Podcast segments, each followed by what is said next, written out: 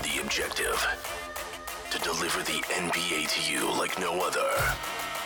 News, play breakdowns, power rankings, storylines you never hear talked about anywhere else. It's all straight shots here, fired by straight shooters. S and Gun. This is the Objective Basketball Podcast.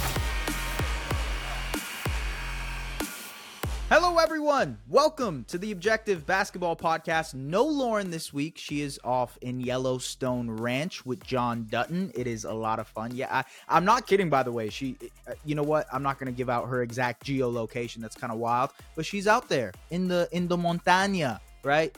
Uh, Montana, just chilling, hanging out, enjoying herself. I hope she has a splendid time. We are still talking basketball here on the Objective Basketball Podcast. We have an interview coming up with the Pistons Pulse Podcast. A really, really great interview about Monty Williams, how the hiring process went down, what to expect from the Pistons next season, and especially in the offseason. They have a very, very busy offseason coming up. They have the fifth pick, tons of cap space, a lot of things that the Pistons can do this summer. It is very, very exciting times for Detroit. But I have to start just a little bit to talk about game two of the NBA Finals the Miami Heat have tied up the NBA Finals, and you know, so to speak, everybody says, "Hey, when the away win, uh, when the away team wins a home game or an away game, then that's a series. We've got ourselves an actual series, ladies and gentlemen. A lot of people have brought up the idea that you know the the Heat are just outmatched when it comes to this, and you know what? I think they are right. Yeah, the Heat are outmatched talent wise, but they have been. We talked about this on the podcast earlier. They have been against the Bucks. They have been against the Celtics. Some could even argue they were against the Knicks, although I would disagree with you. But they still find ways to pull out wins. And this is what this Miami Heat team has done. At this point, nobody should be surprised that Miami is doing this. Um, they had some great great performances from their supporting cast last night.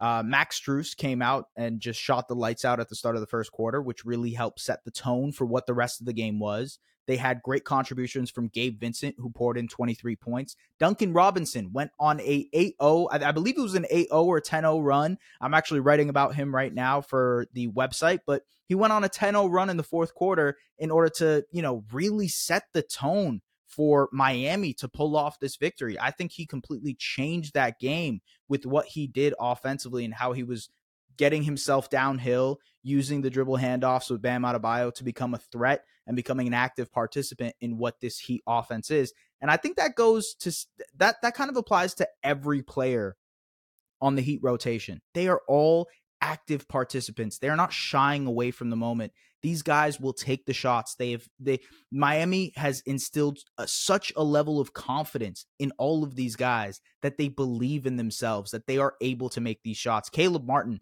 who was dealing with the flu, had a massive three pointer in that fourth quarter to extend the lead for Miami. Um, obviously, some people will bring up the shooting. It's a very, very fair point. The Heat shot 17 to 35 from three, 48.6%. That's a pretty, pretty good shooting night. Uh, but they've been doing this all p- postseason. And some people will bring up the shooting variance. Um, the fact that Miami was one of the worst shooting teams in the league in the regular season, and now they are number one in the playoffs. To that, I say Miami was not playing up to their standards shooting wise and really everything wise in the regular season. This is not a real eight seed. They are a very, very pretend eight seed in the sense that their talent is it far exceeds what a usual eight seed is.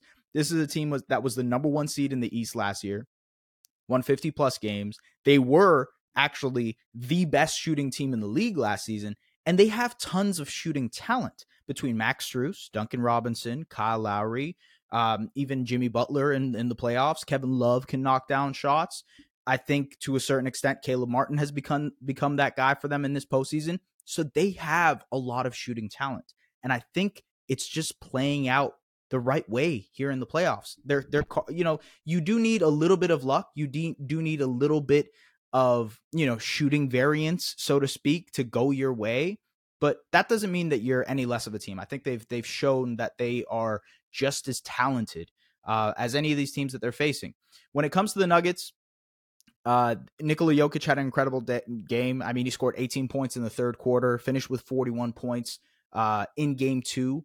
and I think what really a lot of people have brought up the the quote. I know what quote everybody is going to bring up the whole Ramona Shelburne, uh, Ramona Shelburne and uh, Erik Spoelstra little tit for tat that happened in the post game press conference where Ramona Shelburne, Shelburne, why am I messing up her name? Shelburne, uh, the ESPN reporter was essentially asking, "Hey, are you guys trying to force Jokic to be a scorer, or are you guys trying to limit him as a playmaker?" And Erik Spoelstra really shunned the question, just said, "This is this is to the untrained eye, the untrained eye." Um, and while I can see where Spoelstra is coming from, you're not trying to diminish what Jokic can do on the court. And you're also not trying to diminish what the Heat have done defensively to limit what Jokic can do. But at the same time, it is the game plan that they went with in game two. They were helping less. They were letting Jokic cook one on one more. Obviously, there were those possessions in the third third quarter where he absolutely destroyed Cody Zeller on multiple back to back possessions, and no one sent help. There wasn't a lot of help that they they sent their way. I think that's a big aspect of how Miami is trying to limit what Jokic does in order to involve the rest of his teammates. Jokic does a great job of finding open, wide open threes for KCP and for Michael Porter Jr. Last night, Michael Porter Jr., one of six. KCP, one of three. Together, they combined to be three of three of twelve from the field. So they had off shooting nights. And I think the defensive scheme not being as aggressive on the help on Jokic was a huge factor in all of this. It, it, it played a big part and I don't think it was fair for for Spoelstra to to go that way when it came to Shelburne, but it is what it is from that point of view. I think defensively also the zone of what Miami did in the fourth quarter to really make things difficult on Denver just bothersome. Just make it a little bit muddy, and that's what Miami likes to do. They are trying to make things just 10% more difficult than what you would expect and hope that that is the the margin that can take them over the top. That's exactly what happened in game two. That zone defense in the fourth quarter really shifted it so that the Nuggets um, had to make quicker decisions. They had to force the issue a little bit on offense, and it caused Miami to be this excellent juggernaut type of team on the offensive end.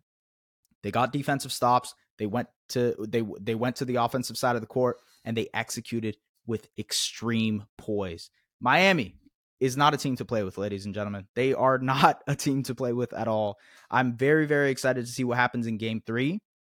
Miami did their adjustment. They started Kevin Love. It it worked to a certain degree. I think Kevin Love's size really, really helped. Um, and I'm curious to see how Denver adjusts. I think Michael Malone mentioned the effort level, but the effort level really wasn't there defensively for this team. They weren't in sync rotation wise on the defensive end. They were late to rotations. They were giving up wide open threes. And that really helped Miami fuel their offense. We talk about 17 of what was it, 17 of 35 from behind the arc, but a lot of those shots were wide open. And Denver has to do a better job of getting out to shooters. That is without uh, you know, it's it's 100% true that they have to really do a better job of limiting these these wide open shots. I mean, you're in the NBA finals. Effort level is very, very true. A lot of that has to do with with Michael Porter Jr., some of the other rotation guys, even Jamal Murray, uh, getting caught up in rotations and, and missing their rotations. So I think that's going to be a huge part of it. We'll see what happens in game three, how Denver adjusts in Miami. That'll happen on Wednesday night. We will recap and probably talk about it on Thursday. It should be fun. But ladies and gentlemen, enough talk of the NBA Finals. We will recap that in, in, on Thursday after Game Three goes down, and we will see who takes a a series lead here. I still think Denver will win in six. I still think it's a series that they are comfortable in, but Miami is not going to go out without a fight. They are not. And they showed that in game two. And I imagine they will continue to show that when the series shifts to Miami in game three on Wednesday. So we will recap that. But let's go to our conversation with Pistons Pulse podcast. It was great. We talked about Monty Williams, a lot of the other stuff that is, you know, around what the Pistons are doing this summer and then into next season. How who they're going to draft at 5th. Why did the coaching change happen in general? How much do they feel as if Cade Cunningham is going to take a step next season? How does it look with Ivey and Cade? We answered a lot of questions and I think there's a reason to be excited about the Detroit Pistons moving forward. And this podcast really, really showed this interview, I will say, really showed why there should be a reason to be excited if you're if you're a Pistons fan. So, ladies and gentlemen, let's get into that Pistons Pulse. It's playoffs time, or it is finals time. Get in the game and make your next bet with Sports Interaction. Bet before the game or live and play on all your favorite teams' matchups. Head to sportsinteraction.com slash STPN or download the app to get started. 19 plus, please play responsibly. I didn't expect to be talking about Detroit Pistons basketball in early June. It's usually a late June flex when we're talking about Pistons and, and everything that happens in the Motor City. But we have some some very very distinguished guests when it comes to covering Detroit basketball, when it comes to everything Pistons related. We have Bryce Simon, Omari Sankofa the second. I got it. I got it. I got you, by the way. Uh, they are from the uh, Pistons Pulse podcast, but they, they also do tremendous work, uh, I believe, with the Detroit Free Press, right? And and SB mm-hmm. Nation. So the, a lot of tremendous work on the Pistons side of things we have some news in in Detroit world uh, for a lot of the people who might not know. Monty Williams inked, signed on, signed on the dotted line for a big number, by the way. Um, that has has kind of been there. There have been a bunch of numbers that have been reported when it comes to this 672, 672. There's potential to a hundred million dollars. Regardless, he's inked on and signed on long term to be the head coach of the Detroit Pistons. I guess I'll just open it up here for both of you guys. General thoughts on how this coaching hire process went down. Obviously, it was a lengthy one for you guys. Uh, Kevin Ollie was supposed to be the guy for like a month, and then that didn't happen. So how how do you guys feel about how this all shaked out? And yeah. I'll, I'll, let you, I'll, which whichever way you guys want to go. You guys are podcast Omari's, hosts. Omari's yeah. the guy for this one because he's. here's what everybody needs to know. I am the fan. I am I am a fan. I do I work. I, I, Omari like he does. This is his job. Omari is not a fan. He is the beat writer, the beat reporter. Yes. He's in the know. So this question is definitely for Omari. Yeah, hey, Bryce, you're selling Bryce isn't just a fan. short though. Yeah, yeah, yeah like Bryce, you're not just a fan. Come on, you are Coach yeah. Bryce Simon. Like you know, basketball. Like you, you've forgotten more basketball than most people have ever learned. So we're not gonna let you. We're not gonna let you just call yourself a fan. Uh, but yeah, the coaching search. I mean, obviously it started right uh, at the conclusion of the season when uh, Dwane Casey's final press conference of the season was I am joining the front office. So uh, almost two full months to land at Monty Williams. And honestly, I don't think the Pistons had Monty in mind when they began it because he was still with the uh, Phoenix Suns and he still had three years left on his deal after the extension last summer. And you just typically don't go after a coach who uh, is in a successful area and still has years left on his deal. Uh, but initially, they had three finalists. You had Jarron Collins, assistant from New Orleans, uh, you know, Kevin Ollie, who obviously was with UConn, and then Charles Lee. And I just don't think uh, Pistons they couldn't just get over the hump, you know, with those three candidates. I think they had some question marks just about the experience and you know this and that. And then Monty gets fired, and it's like, oh, okay, here's somebody we can all agree on. So you know, it probably took probably a good three weeks from him being fired until the Pistons really sat down for formal offer to bring him in. And of course, that was six years, seventy-eight point five billion, uh, with options for years seven and eight. And you know, with incentives and everything else, I could get to above 100 billion, which is the richest contract in NBA history. Uh, certainly yeah. speaks to you know just how highly regarded he was in the Pistons organization, uh, but also just you know what you're getting right. Like you saw what he did in Phoenix. They went 19 wins. He comes in, uh, they win 34 in a shortened season, you know, and then from there I think they went 51 and they go to the finals, and it's uh, just yeah. a very very steep um, incline from the moment that he was hired and uh, Pistons coming off a 17 win year uh, in the same boat as Phoenix from four years ago. Uh, so you know, it took took a lot of dollars to get them in, but you know, I think all parties obviously are happy with the arrangement, and you know, it'd be exciting to see just what happens next season, right? You have Cade Cunningham coming back at fifth overall pick, Jaden Ivey, mm-hmm. Jalen Duren. You know, you have a lot of stuff cooking, and um, you know, Pistons certainly hope they can be the next Phoenix Suns and turn things around pretty quickly. So they got their guy. It's exciting. That just the way that you you kind of presented it. I'm I'm all on board when it comes to Pistons basketball. And, and you know, Bryce knows this, but I have been a long time admirer of what that core is, uh, and what the potential for that core is. Bryce, I guess I'll ask you this. Uh, you know, Omari, you mentioned it with Dwane Casey moving into the front office almost immediately. And at least from my perspective, you know, obviously covering the Raptors, uh, seeing Coach Casey and and being able to, you know, from from a bird's eye view, he was great as a developmental coach. I wonder, with the Pistons still being in the stage of being young and youthful, why do you guys feel like there was a need to to have that change? And why is that change monty? Because to me i'm not going to say they're similar coaches but i in in a similar i guess uh developmental way they can they can kind of hit the same tone. So i wonder why you guys feel like this is some kind of seismic change. I understand why but just from your perspective. Yeah i mean yeah i, I mean think, oh yeah I, I was just say, I think a little bit I don't want to like it was time for a new voice. It was time for something new and a new direction yeah. and maybe some more offensive creativity and I know that we're going to talk about that eventually and what Monty's doing. I've been watching a lot of that 1920 Phoenix Suns team, actually the yeah. bubble games, which is crazy to watch the bubble games now, you know, a few years later.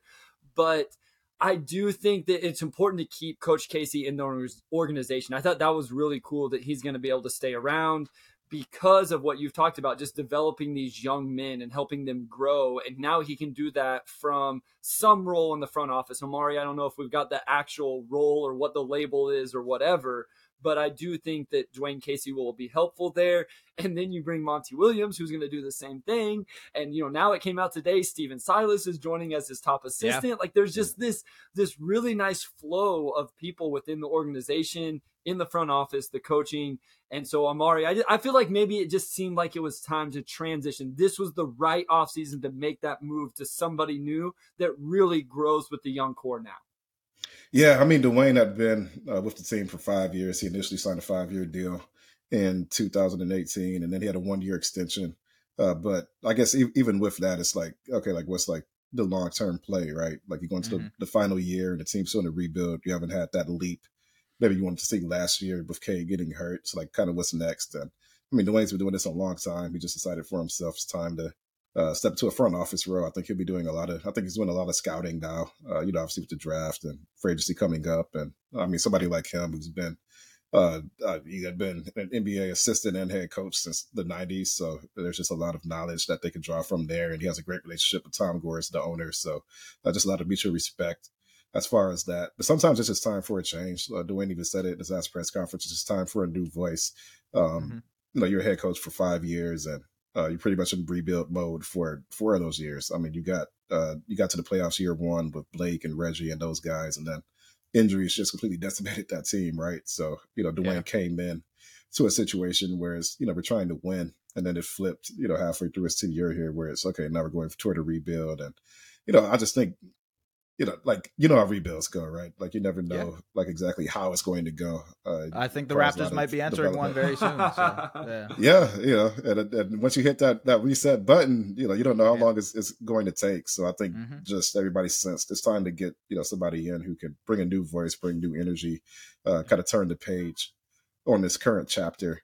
And then, I mean, Monty Dwane, obviously similar similar backgrounds. Uh, you know, both being former coaches of the year, uh, a lot of success at their previous stops. And I think Tom Gores as an owner just trusts experience. Uh, you know, I don't think he wants to necessarily take risks. You know, when you're spending that type of money, uh, you know, with coaches who, I mean, Charles Lee could have been a great coach, right? Kevin Ollie could have been a great coach. You know, we won't know, but you have somebody in Monty who's done it. And I think that experience really speaks a lot to this ownership. Like, okay, we know he can do it. So let's just lock this up. Yeah. I think um, to to me, I, I love the the point that you mentioned about organizational structure when it comes to Casey and having you know uh, uh, not only people that know each other and have relationships. Troy Weaver and Monty Williams obviously have relationship. You mentioned Casey and Monty. Um, C- Stephen Silas being included in this, but I think the the fact that you have this organizational structure now is a huge part of building sustainable success uh, I've I'm not going to keep beating the Raptors bush here, but yeah, at a at a time, at a moment in time, they had that kind of organizational structure, and then once people start getting poached, you know, there's kind of a brain drain when it comes to the organization. Things completely change. Um, when it comes from the on-court perspective, and I, I would love to get both of your opinions on on how this kind of works. What do you guys think Monty brings from an on-court perspective that could lend a hand to this core, maybe makes things easier you know they they've the the Pistons realistically they've been at the bottom of the offensive and defensive rating stuff uh, for the last couple of seasons. How do you think he can maybe rejuvenate the offense, maybe give life to the defense, uh, and get things going from an on-court perspective? Yeah, I mean, you know what? I'll say, I'll say, I'll say names first. I'll say names first. Uh, let's go Bryce first. Let's go Bryce. Yeah, yeah. yeah I'm really interested with the defensive thing because when I saw the Stephen Silas news today, I immediately went like, "What's Stephen known for?" When he got the head job, and it was kind of this offensive, innovative guy, and I'm like, okay, well that plays right into Monty, right, with the half second offense where you only hold the ball for half a second and then you dribble, pass, or shoot. So my mm-hmm. immediate thought is, who's the next assistant that's going to get hired that runs the defense? So I think the jury's still out on that. I'll just some quick notes as I've been watching this. S and even Omari and I haven't been able to talk about this yet. Lots of off ball cuts and back doors. Spacing and movement off the ball is really in sync they flow from one action to the next X. Like it's not stagnant. The ball is moving. There's player movement. They go DHO into a ball screen, into a down screen, flare screen on the weak side. You know, yeah. just all of this action happening. And I think that fits personnel well. Like Cade Cunningham, what what is one thing we talk about with Cade? He's malleable. He can do a lot of different things, and he's a high feel type of player. Jalen Duren, I know Omari and I in sync on this. I don't know how you feel about Jalen Duren, but we think he's a good passer, moves the ball well for a big man, like has a good feel for the game. And so those type of players are really going to be successful. And you're talking about two of the three core young guys in this organization. I think Jaden Ivey will also be successful He'll have a little bit more growing pains and figuring it out, but I believe in Jaden Ivey's feel. He showed people that he has more than what he got credit for coming out of Purdue. So it just it's a new like Omari said, it's a new energy, a new voice to the offense. And if he can get him doing it the way he had that 1920 Suns team doing it, it's going to be a lot of fun. Yeah, yeah. I think if there's one thing we could talk about Detroit's offense in recent years, it's, it's just felt stagnant. I think some of that's personnel yeah. related. You're in a rebuild, you're relying on young players, and they're, they're figuring out what to do. Uh, so you know that's not an indictment on Dwane. You know I don't know if he was necessarily given a roster yeah, that could yeah. uh, you know execute to the extent you needed it to, but just to have Monty come in and we saw what he did in Phoenix. Uh, you know they have a very quick pace. You talk about 0.5 offense where you know you're making quick decisions with the ball, drive it, shoot it, pass it, but do it quick, right? You know he obviously is somebody who prioritizes spacing. Uh, you know, on this roster, you may need a little a little front office help with all the bigs they have. He can't shoot, but you know that's you know, but we just know philosophy wise, you know, he'll probably lean toward. I believe in Isaiah Livers. Sorry, go ahead. Yeah, there no, you go. We, we also believe in Isaiah Livers. Yeah, we, yeah, yeah. It's a, it's an Isaiah Livers friendly pod, as Omari likes to say Absolutely. about the Pistons Pulse. Yeah, absolutely, absolutely. So, uh, you know, I just think Monty, uh, just the energy he brings in. Everybody talks about just how good of a person he is. Like obviously the faith he has, the relationships he builds with his players. You know, I think to come in and you have a young team and you have somebody who's a, a, a teacher and organizer, um, you know, commands respect and can really just uh, maybe just bring uh, a new edge to this team. Uh, I mean, he has a chance to really come in, especially with Cade coming back next year. I think he has a chance to come in and really make a pretty big impact. Uh, yeah, immediately. I think uh, one I was just kind of like looking at some numbers from Monty's Phoenix Suns days, uh, comparing it to before Monty arrived there. And one of the numbers that pops out is assist percentage. You guys mentioned it with sharing the ball, you know, the 0.5 offense and, and how quickly they're making these decisions. But the Pistons are kind of middle of the pack when it comes to assist percentage and and how they're gonna kind of delve out of these actions and move into different things that they do. The second st- side stuff that they do isn't as potent because the ball sticks a little bit more. Um, when it comes to Phoenix, though, and what they did around Monty was, hey, we're we're flying, we're moving the ball, and also on top of that, there's going to be something happening on the opposite side of the court. Weak side, there's going to be some kind of shake action, something to get another guy open just in case. Um, the the the the question I guess I have is with the assist percentage, with passing, with on ball duties and all that stuff, there's always going to be the question with with the Pistons and how they're going to manage that with Cade and Ivey. Uh, even if they bring back Killian, which I imagine that I imagine they do. Yeah. Yeah. Um, for one more year, right, Omari? I mean, he's yeah. at least going to come back. Maybe he would get moved. I, I don't know. I guess there's a chance he get moved in the offseason, yeah. but. Yeah. But but regardless, like there, there's obviously I, I, I don't want to say it's a crowded backcourt, but there's obviously going to be responsibilities shared between Cade and Ivey when it comes to handling the ball. Um, in Monty's system, so to speak, how do you guys think that translates? Do you think one guy gets the short end of the stick? I know you mentioned Ivey might have some growing pains, but how do you guys kind of look at that that area of things? I actually think it works better. And my thing with Ivey's growing pains was more like just he's got to be able to make quicker decisions, maybe than what you know. He wasn't again, it wasn't pegged as a high field guy.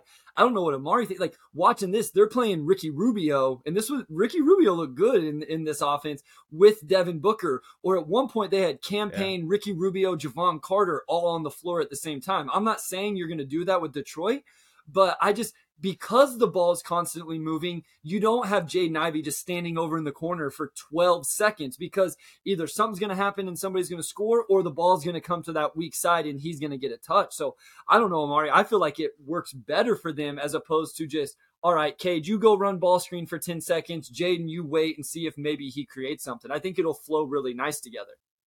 I think so too. I think one thing about those Phoenix teams is that a lot of those guards had specific roles. You know, obviously multiple roles, but as you go down the roster, and you look at some of the maybe the role playing guards. Uh, he knew how to utilize them correctly. Where Jevon Carter, obviously being a good defender, and he was there earlier, he was doing a lot of, uh, you know, like pressing, and uh, mm-hmm. you know. But you look at Devin Booker and Chris Paul. And yeah, maybe Chris Paul's more of the on ball between those two. But you look at Devin Booker, could also do a lot of secondary playmaking you take over as primary guy, you know, when Chris Paul is not in the game. You know, I look at Cade Cunningham, he's probably your all around uh, cerebral, uh, do it all point guard. You look at Ivey, who I thought showed a lot of on ball juice last season, probably a lot more than some would have expected, you know, him coming in from Purdue. Uh, but he also showed a lot as a shooter, right? And as a cutter. And, you know, he's a, or he's a guy who could push the ball in transition. You know, I think uh, a hierarchy will play out. It'll probably start with Cade, and there will be uh, you know some growing pains as they learn how to play together because they really didn't last year, obviously. Yeah. Uh, but I think along with that, uh, you know, I think if you just look at players and their specific roles and what you want them to do, uh, it's it's probably good, right? Like you want the ball in Cade's hands a little bit more. You want Ivey to be able to pick and choose his spots, and then if he's running the offense for 20 minutes a night, like that's cool too. Killian Hayes, you know, obviously he's probably more of like your three and D guard if he can knock down shots, which you know he did for a spell last season, but nobody can do defensively. So all these guys will have roles. You know, I think just from a hierarchy standpoint, that would sort of fought pretty well. But it's a good situation to have. I think it's better. You just look at Boston; it's better to have too many uh, guys who could uh, make things happen with the ball than not enough. You know, they make it work with like four or five players who are all maybe one ball guards, right?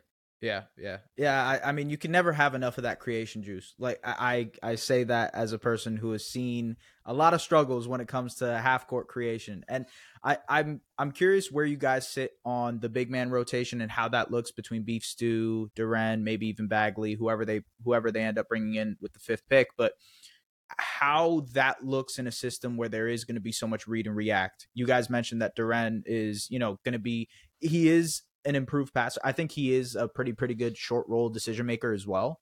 Uh, I could I could say the same thing about Bagley, although I would be lying if I said I I knew too much about what Bagley does as, a short roll guy.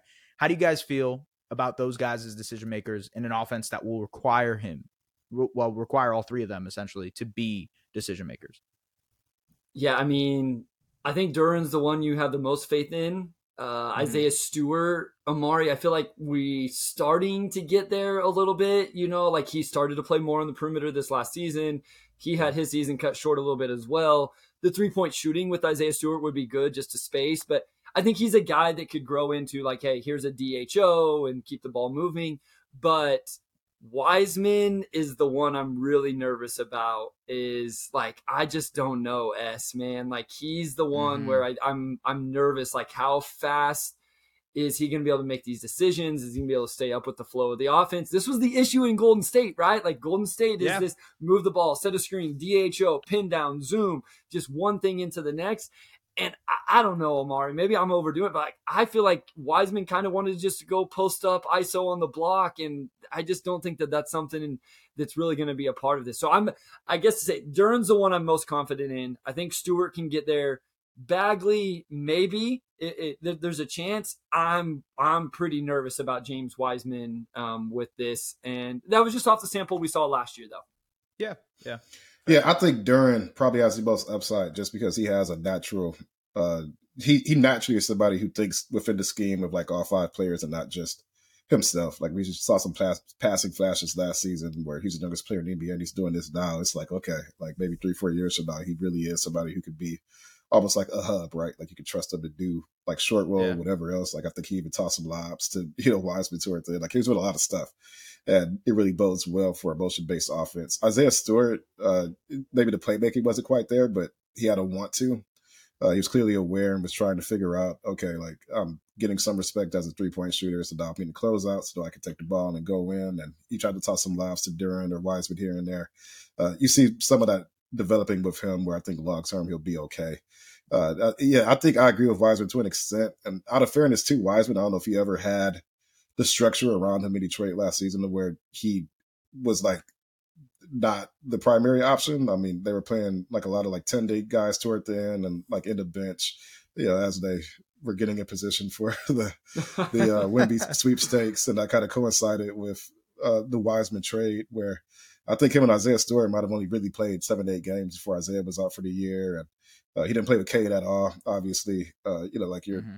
primary playmaker is Ivey, who I mean, he showed like a lot, but he's still a rookie and, you know, still not making all the reads he needs to make. So I don't know if Wiseman ever was really in the environment he needed to be in to where the best option wasn't just give him the ball and let him post up for eight seconds or, but we did see a lot of that as well.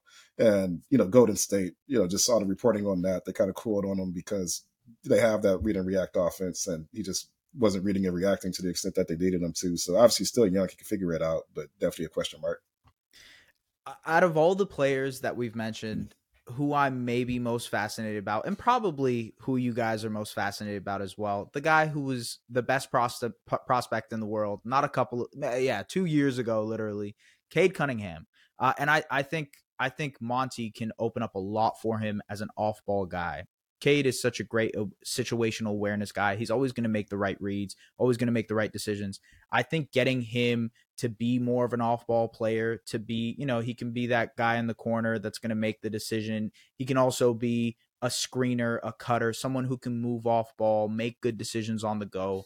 I feel like bringing Monty is as much about instilling a new vibe in the locker room as it is maybe tapping into some untapped potential with Cade. Uh, I think you know, you mentioned with Ivey, but I really think it might be seamless with Ivey with how quick of a decision maker he can be at times. Yeah, sure, the turn- turnovers might go up, like he might make some bad reads and bad decisions, but in terms of the processing speed, it's so quick between Ivey and Cade that I feel like it'll be seamless.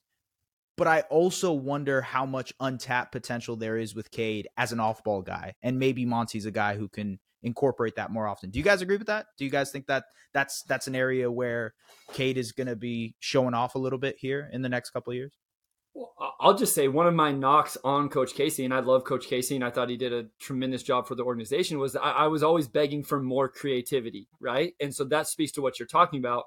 So I'm thinking about this as I'm watching these Suns games, and they're using Devin Booker and Spain pick and roll, but not as the original ball handler S and mm-hmm. Omari. Mm-hmm. They're using Devin Booker as the fill guy to the top of the key after the action has already happened, or they're starting him here, setting a screen, then he's getting a flare screen. I've always right. said, you know, how are you going to start? Let's run some Jaden Ivey, Cade Cunningham ball screens and let Cade come. You want to trap Jaden Ivey in that situation? Good. We'll short roll past to Cade Cunningham. And now you have Cade Cunningham playing four on three. And so, to your point, yes, I do think he could untap some things where I just, I personally felt like the offense, we talked about it, was a little stagnant lacked a little creativity. And that's where like, let's put Jaden Ivey, Killian, and Cade on the floor together and let's find a way to make it work. And because that's three pretty good offensive players in terms of feel and passing and keeping the ball moving. And so, yeah, I don't know how Omari feels, but I do feel like it could we could see some interesting things. They have a roster that has a little bit of versatility where you could have some fun with those things. Yeah, I think so. I mean, the thing about Cade, and we talked about it, is that he does everything, at least at a baseline, pretty good level. And in a sense, it could be good for him just to not have to do as much on ball stuff. I mean, he's six six with seven foot wingspan. Um, you know, most rookies are not consistently good defenders, but we definitely saw the want to from him, and he made some really clutch plays. Yes. Whether it was just timely rotations for blocks, you know, and key wins or whatever else, like he could do all that stuff. Um, so I think you want to build a roster where you don't have to ask your best players to do everything, right? Like this guy could take some pressure off of him, that guy could take some pressure off of him, and mm-hmm. he will. He's worked on his shooting. I know he's worked on his shooting a lot. You know, uh, while he's been recovering from his surgery, and we can see a pretty a leap from him in that area. Ivey, the I mean, just the gravity he generates going downhill. I mean, he was just getting guys wide. It's going to create a lot of open looks, season. man. Going to create yeah, a lot of open looks that way. Yeah. And I'm sure Cade's looking at that like, okay, like Ivey can make my job a lot easier. And he even talked about that a yeah. lot, uh, you know, last season before he got hurt. Like Jaden can make my life easy because mm-hmm. he can do things Cade can't. If there's one thing Cade's not, it's super athletic, right? Like he's not a guy like he still is going to attract a lot of attention, but he's not like this blazing fast player. Uh, so you need play, like pieces around him are going to fill in the gaps. So I think it'll I think it'll be good for him. It'll be good for him. Uh, all this being said, I think a huge make or break factor with Cade is going to be the shooting. You mentioned yep. it with with the improvement yeah. there, but if they're going to be playing him off ball more, eh, defenses are going to have to trust that he's or or maybe not trust that he's going to hit these shots. How confident do you guys feel in that? I mean, it's hard to say given the fact that he missed the season, but where are you guys in general with your expectations of what Cade can be as a player? Um, I, I don't know. I follow a few people from Pistons Twitter, and it seems like there's there's a, a sliding scale of what people still believe and still don't when it comes to Cade. How are you guys trying to feel out what this team is centered around a guy like that, and obviously Ivey as well, but mostly I think, Cade. I think what, he's what, still face of the franchise type player. S like I I haven't wavered on that. I have even more faith knowing what he was playing through, and Omari can maybe speak to this a little bit more and how long this injury was had been bothering him. I have no doubts that he's going to come back and shoot the ball well from three. I think this injury, you know, imagine the pain he had in his shin every yeah. time he jumped. In his mid range, he was really good. And then from three, you know what he did? He missed short a lot. Well, know why you miss short? Because you don't get your legs into it. And if you, if it hurts, if it's a splitting pain up your shin every time you jump to shoot, well, that's going to cause you to miss short a little bit. He has yeah. a track record of being a good shooter. And I will say this, Omari touched on it. Jaden Ivey was a really good unguarded catch and shoot three point shooter this past mm season. Now it's like, you know, you want to be able to make some of the other stuff, but if he can just make the unguarded ones, that that's that's pretty good off ball value. So long winded, but my answer is I still think he's the face of the franchise type player, and I am in full belief of what he can be as a three point shooter. Yeah, I agree with Bryce 100%. And I would say just because he was playing through shin pain through most of his rookie year, and then also, you know, what eventually shut him down last season, we haven't really seen him fully healthy. Uh, like a lot of rookies, he also just wasn't really in full NBA condition. Uh, yeah. You know, his, his, rookie season where he would wear down at the end of games and still had a lot of clutch moments, but sometimes you just see guys do things that are just unnatural for you know a player like as young as they are. And Cade did a lot of stuff. He just had he played for a lot of poise, made a lot of big plays, uh, just had a command of the moment in those situations that leads me to believe that even if he isn't ends up not quite being like that f- true franchise number one, like at at minimum he's like a, a number two. And I really do think he could get to like a Jimmy Butler like level. And we've seen what Jimmy's doing in the playoffs right now, where he could just rise to the moment. Like he's not going to be, Cade may not be scoring 31 a night, but just his overall command of the game. Uh, you can look at like what Tyrese Haliburton's doing in Indiana right now. Like I think absolutely at minimum he could be that tier of player. I haven't seen anything that's kind of shaking me from that belief.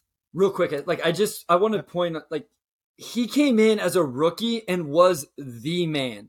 He took it over from anybody else in the organization. You could see the maturity, you could see the confidence, you could see how everybody else looked up to him. And he's been mature his whole life. You think about the teams he's played for and where he's played, and everybody you talk to, Cade was the alpha. Cade was the mm-hmm. alpha at Montverde. Cade was the alpha at Oklahoma State. And then he came in as a rookie. And I realized the Pistons weren't any good. I get it. I know what people are going to say. He was the alpha on a professional back basketball team with grown men.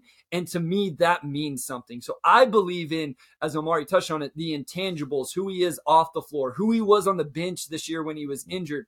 I believe in all of that stuff just as much as I believe in his on the court game. I've said they may, if they win a championship someday, I hope they do. It may not be Cade with the guy that scores the most points, but he still may be the face of the franchise guy, if that makes sense. He may not average 30, but he's the dude. And right. I just think he has those kind of intangibles. I uh I love that you guys are Cade believers. I I mean when he came back in his rookie season, um I think after the All-Star break you guys yep. were nearly 500. Uh, Him and Jerami Grant time, finally played right? together. Mm-hmm. Yeah, exactly. Yeah. And I, I think that inspires a lot of confidence in what I see moving forward. I made a video back then saying, "Oh, the Pistons are next up. Next season, Pistons are gonna, you know, be that team coming out uh, and maybe making a play in uh, playing spot. Who knows? Obviously, that didn't happen. Uh, but maybe there's hopes that next season that's what you guys can aspire towards. You mentioned earlier what uh, what Monty you know kind of brought when it came to Phoenix and going from 17 wins to 33 or whatever it was. Um, I think there are a couple of other teams who are expected to make that jump. The Orlando Magic are a team that is on everybody's radar. The Oklahoma City Thunder, we just saw them in the play-in. Some people expect them to make that jump. Um, do you guys think, given the Monty hire, given you know they spent a lot of money on that. Obviously there seems to be uh th- th- there's a willingness i would say from pistons ownership to spend that money also. You have cap space you have the fifth pick. There are a lot of ways for the pistons to move this summer and be aggressive.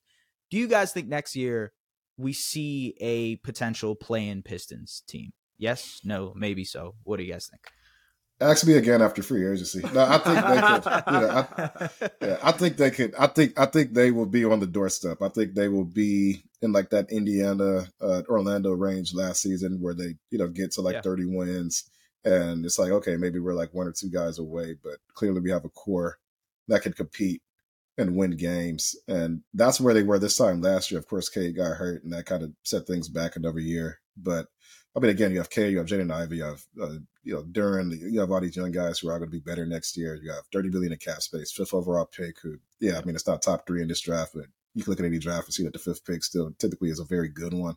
Mm-hmm. And they should have enough to win, right? You should have enough to at least compete every single night. And I could see, I could get behind like 34, 35 wins, I think, for this group. I mean, you're going to need some luck you probably haven't had, especially from an injury standpoint. But you know, just from like an overall, just looking at the group, uh, expecting players to make a leap forward. Uh, I mean, they're, they're not going to do 17 again, obviously. I think even if last right, year yeah. they compete all the way down and don't wind guys down toward the end, you're probably getting to like 24, 25 maybe. So, yeah, uh, yeah, I think we can see a much improved team next year for sure. And I think maybe you're on the, on the doorstep of the plan. I don't know if they get quite in, but you should be in a conversation by the end of the year. Yeah, I agree. I mean, I think 30s 30s the the number probably right now. That's probably to be the best over under for the the fan base. Uh, Omari brought up a good point though. It kind of depends who they draft at number five. I think Omari and I would agree, even if we don't always agree exactly on who we think they should take. I think we agree on what each player would bring in year one.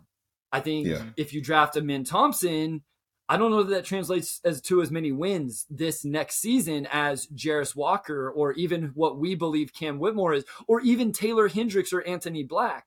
I think it also depends on what they do in free agency. S do they go spend $30 million on Jerami Grant? Well, you're going to win more games right. next year if you've signed Jerami Grant as opposed to do you use that $30 million on a sin contract for future assets? You know, so how aggressive are they to win next year? How passive or patient are they to maybe you spend that money for one year to bring in somebody and push the, the cap space down the road. So there truly are some different avenues. So to Omari's, and I know he was joking, but to his initial point, it does depend a little bit where the front office wants to take this.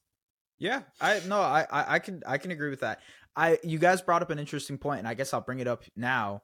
Fifth pick, is it keeping it or moving it because there has been some rumors. There has been some you know reports if you will that the pistons might move that fifth overall pick for something that can help them win next season maybe be more competitive next season. Where do you guys sit on that? Omari i guess i'll, I'll start with you. Yeah i would keep it uh, you know i just i look at players you could probably trade for and a lot of the guys are you know players who are really good would definitely make you better next season but then are in line to get paid in 2024, yeah. you know, and then you're just kind of ramping up the timeline for this rebuild. And, uh, you know, just from a team standpoint, I look at Monty Williams' deal where they locked him in for up to eight years, and that tells me they're not trying to speed this process at all. They're going to see it through. But me personally, I would I would keep the fifth pick. Like there are a lot of players in that range that I like. Uh, you know, I mean, you have Cam Whitmore, Jarace Walker, Taylor Hendricks, like Anthony Black. Like all these guys are you know players you can easily talk me into. Like yeah, this is I can win games with this player, and they're going to uh, play some important roles for me. Uh, is there a trade that you could talk me into for number five? Probably, but of all the ones I think are realistic right now, uh, I, I, just think trading the fifth pick for somebody you're going to have to pay big money in a year, you know, probably just puts you in a spot you don't need to be in. Sure. Yeah. Let's get into it. Um, we talked about OG Anunoby as a potential, you know, moving piece, if you will, for the fifth overall pick.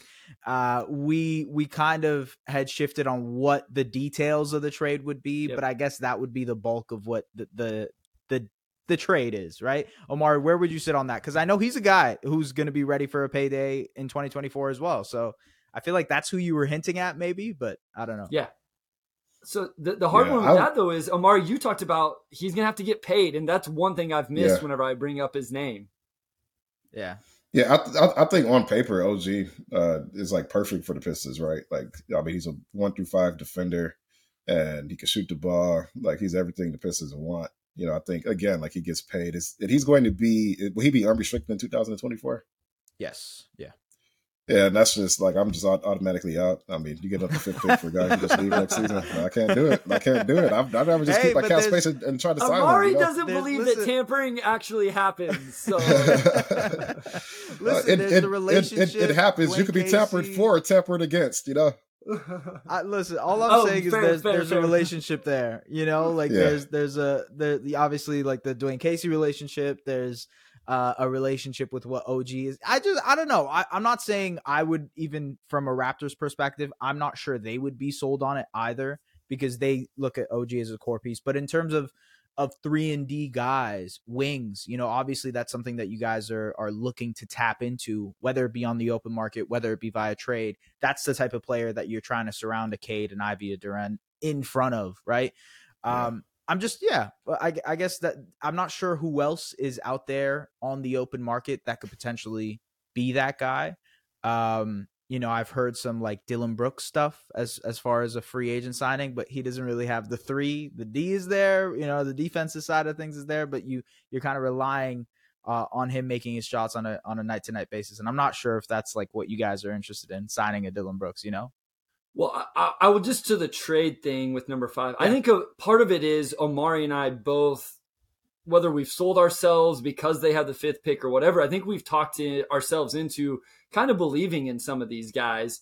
I, I feel like Jarace Walker and Cam Whitmore are two guys we both probably agree on, and then we're probably a little bit separated on Amen Thompson, but I think we mm-hmm. would agree that Amen has pretty high ceiling. It's just whether or not the Pistons are willing or should be taking a chance on a guy that's been hard to evaluate and you just don't know. But the the uh, the upside is there. But I mean, I think I would walk away, and if the Pistons took Jarace Walker, I'd be like, man, I really like this front court of Jarace, Isaiah Stewart, Jalen Duren. He fits oh, Monty oh, yeah. Williams. He can defend.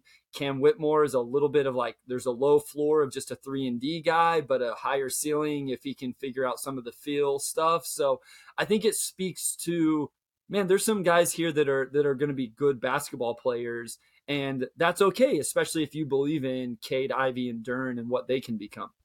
Yeah, Brandon yeah. Miller would have been perfect for y'all, man. I'm just, yeah, I'm just thinking about it now, but Brandon Miller would have been ideal. Sorry, go ahead, Amar. No, I was gonna say, you know, maybe he falls. There's a, you know, there's an outside chance for how these interviews go. Uh, you know, if I were, if I were Boston, if I were, if, if I were the Grizzlies, for example, I think the Grizzlies are a team that could that would trade for OG because they have assets to spare and you know they clearly just need to make a swing and get you know yeah. a player in who could just increase the overall floor. You know they've been a really good regular season team. They haven't made a lot of noise in the playoffs yet. Uh, you know if I were coming off of like a 51 season, like I already had you know an All Star, like you know the defensive player of the year, like I already have a lot of proven talent, and I think I, I can win a championship. Okay, I could probably mortgage the future a little bit and go for a guy like OG. If I'm the Pistons, I'm coming off a 17 win season, and I'm giving up the fifth pick for a guy who could leave in a year. Yeah, that's tough. Yeah, you better have to massage my shoulders a little bit to get behind that one. I don't know. All right, so I, I wanted to I wanted to bring this aspect up uh, because I feel like this is a perfect time to bring up this conversation. It's a more general conversation about coaching and the impact of coaching in professional sports, professional basketball. Uh, I ask a lot of people this question because I'm very curious about it. Um, when it comes to coaching in general, even outside of the Pistons situation, how much do you guys think it matters for the on-court product in terms of the outcomes of a professional basketball team. I, I don't mean that in the sense that like obviously Monty Williams is a great coach. He's probably going to get these guys to play at a different level. But I mean in terms of how much there is a a genuine factor what your coach is doing that impacts the game. I feel like every time we talk about uh, a, a coach getting fired, it's like, oh, he's the scapegoat and then every time a coach every time a coach does something wonderful he's the guy who gets all the credit so I, i'm curious to see where you guys land on this like do you guys think there's a massive impact in a change in coaching or a, a smaller impact at the professional level I think the change is what we've talked about, where there's just a different voice. I think we've all been part of an organization or a team or whatever, where you just felt like things had gone stagnant and it was time for a new energy to come in. Mm-hmm. In terms of what's actually on the court, I think you put this in the notes. I was talking to Matt Issa the other. A lot of NBA teams run the same stuff, right? They run exactly the same, sets, yeah. and so it's Omari and I agree on this. I'm pretty sure. I don't mean to put words in his mouth, but I feel like we defended Coach Casey a lot because Coach Casey got blamed so much for the lack of development of the young players. And we're like, right. it's on these dudes to get better. Like, yes, is there better context? Is there better fits? Yes, there could be, but it's on you to get better. It's on you to improve your jump shot. You're a professional athlete. You get paid to do this as your full time job. And so, as a former Division One basketball player, I, I, still feel comfortable putting a lot of the responsibility on the players. I will also mm-hmm. say this because I'm not sure every fan gets a chance to see this if you go to a game, go early sometime. Watch who's working these guys out in the pregame. It's not the head coach. Absolutely. It's a head. Yeah. It's assistant coaches. It's the the next level of guys. Like those. Are, I never once saw, and this isn't a knock on Coach Casey. I never saw Coach Casey working out Jay Ivey before the game. I never. Whenever I went to the Pistons Heat game, it wasn't Spo out there working out Jimmy Butler before the yeah. game. It's yeah. the assistants and those guys with the development. So I, I just it's important. There is a huge as and here's the other thing. There's an aspect of this we don't see. Even Omari doesn't get to see. Omari doesn't get to watch as a beat writer and more access than any of us doesn't get to watch the pregame conversations. He doesn't sit in the one-on-one meeting between Monty Williams and Cade Cunningham. We don't even watch that, practices. Yeah, yeah, yeah, you don't even get to watch practices. Yeah, we don't even watch practices. Yeah, you just got back in the locker room this year, and at that point, the coaches are gone, and the the the, the players are just changing pretty much at that point. Right. So, like, it's just that's the aspect of coaching that I think is important and impactful. And we have no clue. We have no idea what's going on with some of that stuff. Yeah, I think coaching, a lot of it is like X's and O's and on the floor, but a lot of it is also just running a clean operation, bringing in the right assistants, the yeah, right yeah. development coaches, uh, just getting the buy-in, right? Getting everybody to believe that they can do something, and then also understanding your players, understanding which you know buttons to push, and uh, you know who can be hard on, who you can't, all that stuff. There's a lot of nuance that's not just X's and O's. And quite frankly, I think, you know, the full impact of coaching doesn't always show up in the win loss record as well. You know, I think that was true for Dwane Casey the past three years where, yeah. you know, you have a new front office come in and they built through the draft. You know, how we get emails from people sometimes who are like, why is Dwane not catching more heat for putting, for coaching another, you know, sub 25 win team? And I'm like, my man, they're bidding through the draft. That's not Dwane's fault, you know. and it's also not Dwane's fault. They lost 24 to the last 26 this past season because they were, uh, you know, playing 10, 10 day guys 35 minutes a night. Like yeah. some stuff is just kind of beyond you. But, you know, I will say, as far as Monty, he's coming in.